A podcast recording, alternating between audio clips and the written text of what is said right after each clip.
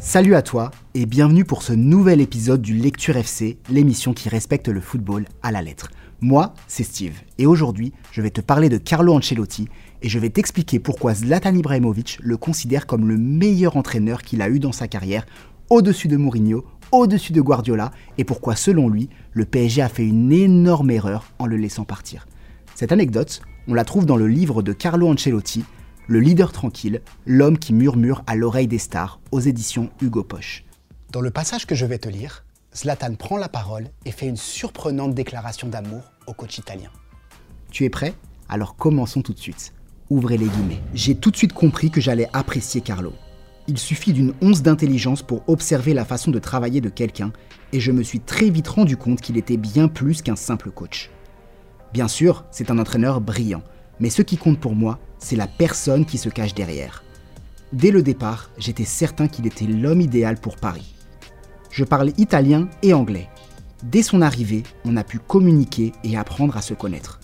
Ensemble, on a lancé ce qu'il a appelé le projet parisien.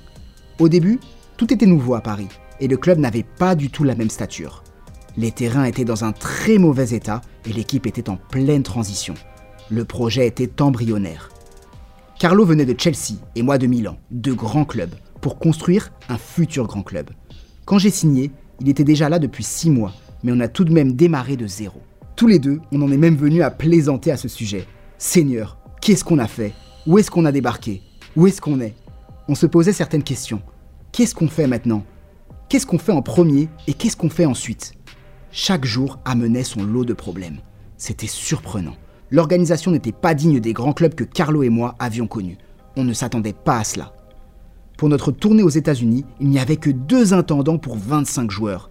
Le Paris Saint-Germain n'avait pas remporté le championnat de France depuis 19 ans et on s'est dit, ok, c'est parti, faisons de ce club un grand club. Je sais qu'il était très triste de quitter le club et qu'il en voulait à son ami, Leonardo. Passons à Carlo, l'entraîneur.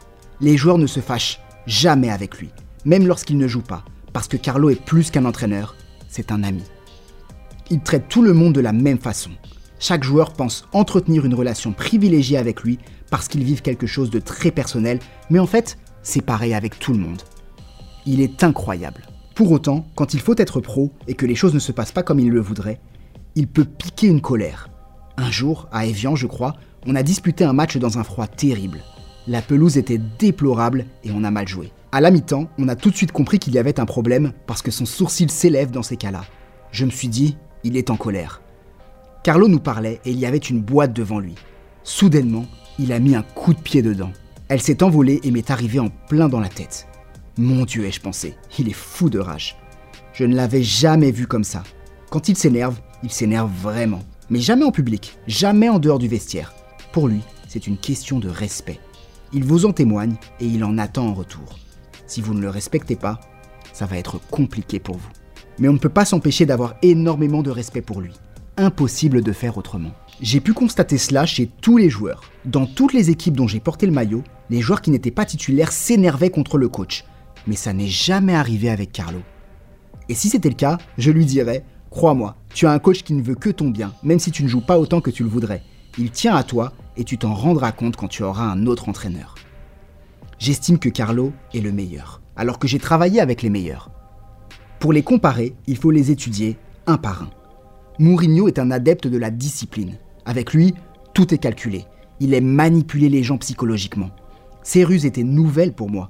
José faisait constamment diversion pour arriver à ses fins. Il me piquait au vif. J'aimais ce jeu et il m'était bénéfique. Je suis devenu le meilleur buteur du championnat et on a gagné la Serie A avec lui. Tant que ça fonctionne et que l'on gagne, tout me va. J'ai aussi découvert avec Mourinho une autre manière de préparer les matchs. Je croyais à ce qu'il nous racontait. J'étais gonflé à bloc. Il me remplissait d'adrénaline lorsque je jouais. Rien ne semblait jamais être assez bien pour lui. Il soufflait le chaud et le froid. Mourinho sait comment prendre soin des footballeurs, mais Carlo sait comment prendre soin des êtres humains. Après Mourinho, j'ai rencontré Pep Guardiola, le grand cerveau du football. Il avait sous la main toutes les solutions pour battre n'importe quel adversaire. Il savait exactement ce qu'il fallait faire pour gagner. Même lorsqu'on menait 2 à 0 à la mi-temps, il insistait. On est encore loin du compte, on continue. Je veux 3, 4, 5, 6, 7 buts. C'est une machine.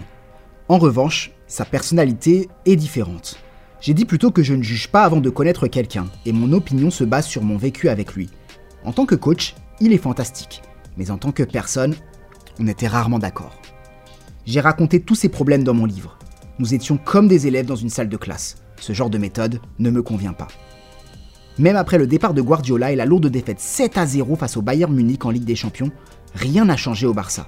Le club a connu tant de succès lors des dix précédentes années qu'il a considéré ce match comme un accident de parcours. Les Barcelonais sont très forts et très sûrs d'eux. Ils suivent leur système en toutes circonstances. Cette façon de fonctionner leur plaît, mais pas à moi. Le Barça a toujours eu une équipe de top niveau, mais sous Guardiola, le système n'a jamais changé. En dehors de son intellect footballistique, je considère que Guardiola ne rivalise pas avec Carlo.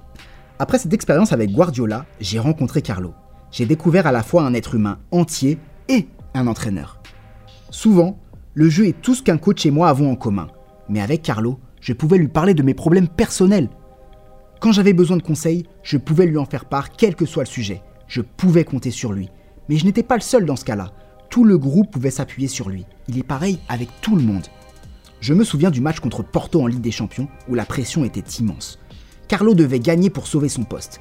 Ça me faisait de la peine pour lui, parce qu'à cette période, on gagnait tous nos matchs et qu'il a suffi d'une défaite pour tout remettre en question. Calmement, il nous a dit que la compétition était loin d'être terminée.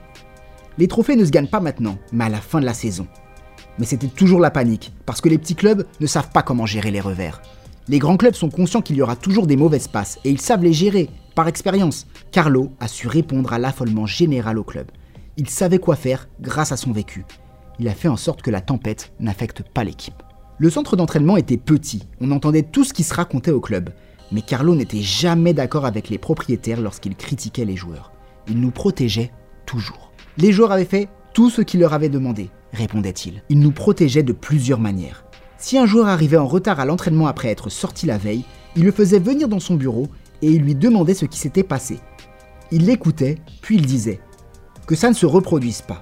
Cette affaire reste entre nous, mais ne commets pas cette erreur une deuxième fois. Sois professionnel. Il y ajoutait Si c'était approprié, ça touche d'humour.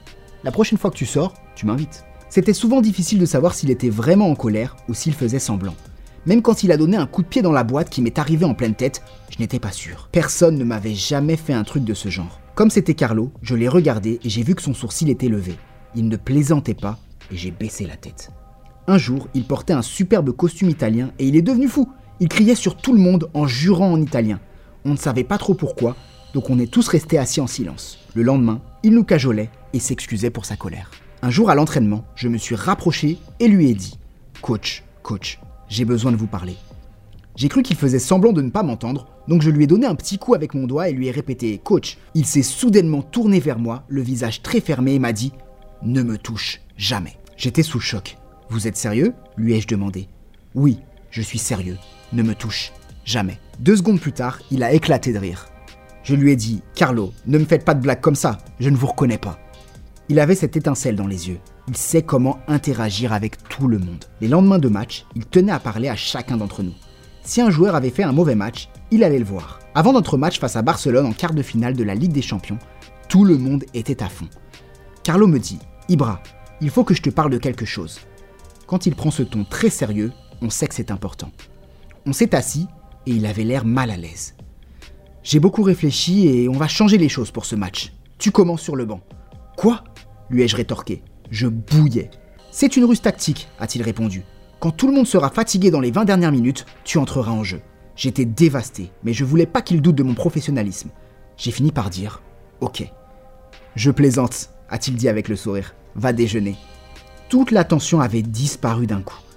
Il était très fort pour vous détendre avant un grand match. Je suis heureux d'avoir eu la chance de travailler avec lui et triste que cela n'ait pas duré plus longtemps. Désormais, quand je parle avec lui, il me demande Ibra, où veux-tu aller maintenant? Dans quelle équipe? Je lui réponds que j'irai là où il m'emmènera. N'importe où, sauf en Russie. Quand on a joué à Lyon à la fin de la saison 2012-2013, on savait qu'une victoire nous sacrerait champion. Je me souviens que le jour du match, son sourcil était levé dès le matin parce qu'il était stressé. Je ne l'avais jamais vu comme ça. Je lui ai demandé Carlo, vous croyez en Dieu Oui, m'a-t-il répondu. Tant mieux, ça veut dire que vous croyez en moi. Son sourcil est allé encore plus haut. Ibra, t'es vraiment un enfoiré, m'a-t-il lancé on a gagné le match et le championnat. Il m'a aidé à grandir en tant que joueur et en tant qu'homme. Au début, j'étais comme un lion, sûr et en dehors du terrain. Quand nous perdions, je me mettais à lancer des trucs au travers du vestiaire. Le Paris Saint-Germain était trop calme pour moi, mais Carlo s'est servi de ça. S'il ne s'était rien passé depuis 10 minutes sur le terrain, il m'interpellait depuis le banc. Ibra, on se réveille Carlo a vu en moi un leader. On ne choisit pas de devenir leader, on l'est ou on ne l'est pas. Quand je suis arrivé à Paris, Carlo m'a dit tout de suite Tu seras mon capitaine. Et c'est la seule chose que je lui ai refusée. Carlo, je ne sais pas combien de temps je vais rester ici. Je viens, je fais mon travail et je m'en vais. Un capitaine devrait être quelqu'un qui, comme vous, fera partie de ce projet pendant longtemps. Il a essayé de me convaincre, mais je lui ai dit de donner le brassard à Thiago Silva. Carlo est un leader naturel, calme, authentique. Le Paris Saint-Germain est devenu ce qu'il est non pas grâce à ceux qui le rejoignent aujourd'hui, mais grâce à Carlo, qui était là au début. On devrait remercier les gars qui étaient là au départ, qui avaient tout à construire, et pas ceux qui sont là maintenant et font la fête et s'amusent quand tout va bien. Quand Carlo est parti, je n'étais pas sûr de vouloir rester tant nos relations étaient bonnes. Même si on n'avait pas remporté le championnat, tout le monde croyait en lui. Il était l'homme idéal pour ce projet, pas pour deux saisons, mais pour dix ans au moins. Et je sais qu'il partageait ce sentiment. Il y croyait de tout son cœur et pensait pouvoir porter le projet jusqu'à son aboutissement. J'étais très triste quand il est parti, professionnellement et personnellement. Il m'a appelé pour tout m'expliquer. J'ai tenté de le retenir. Je ne veux pas vous voir partir. Cette année sera peut-être la dernière de ma carrière et j'aimerais la vivre avec vous. Il n'a pas dévié. Non. Nos chemins se séparent ici. J'ai déjà choisi d'aller au Real Madrid car ma situation au PSG s'est détériorée. Je savais que les joueurs du Real Madrid allaient être heureux avec lui.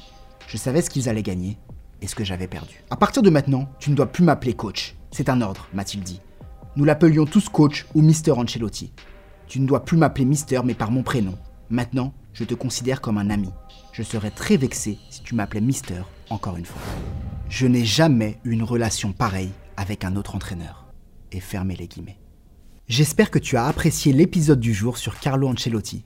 Je suis content de te l'avoir partagé parce que Carlo Ancelotti est un entraîneur que j'affectionne particulièrement. Tactiquement, c'est un bon entraîneur, même si d'autres lui sont supérieurs dans ce domaine. Je pense par exemple à Guardiola.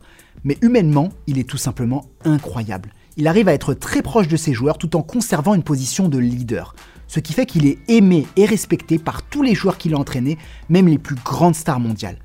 À mon avis, le PSG a fait une immense erreur en laissant partir le coach italien.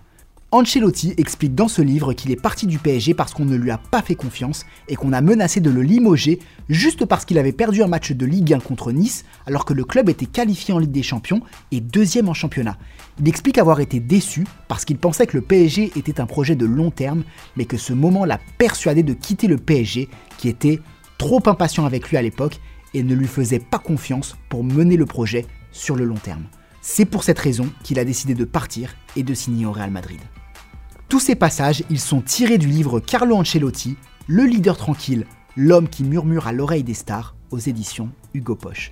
Je te mets en lien en description si tu souhaites te procurer le livre. A très vite pour un nouvel épisode de Lecture FC.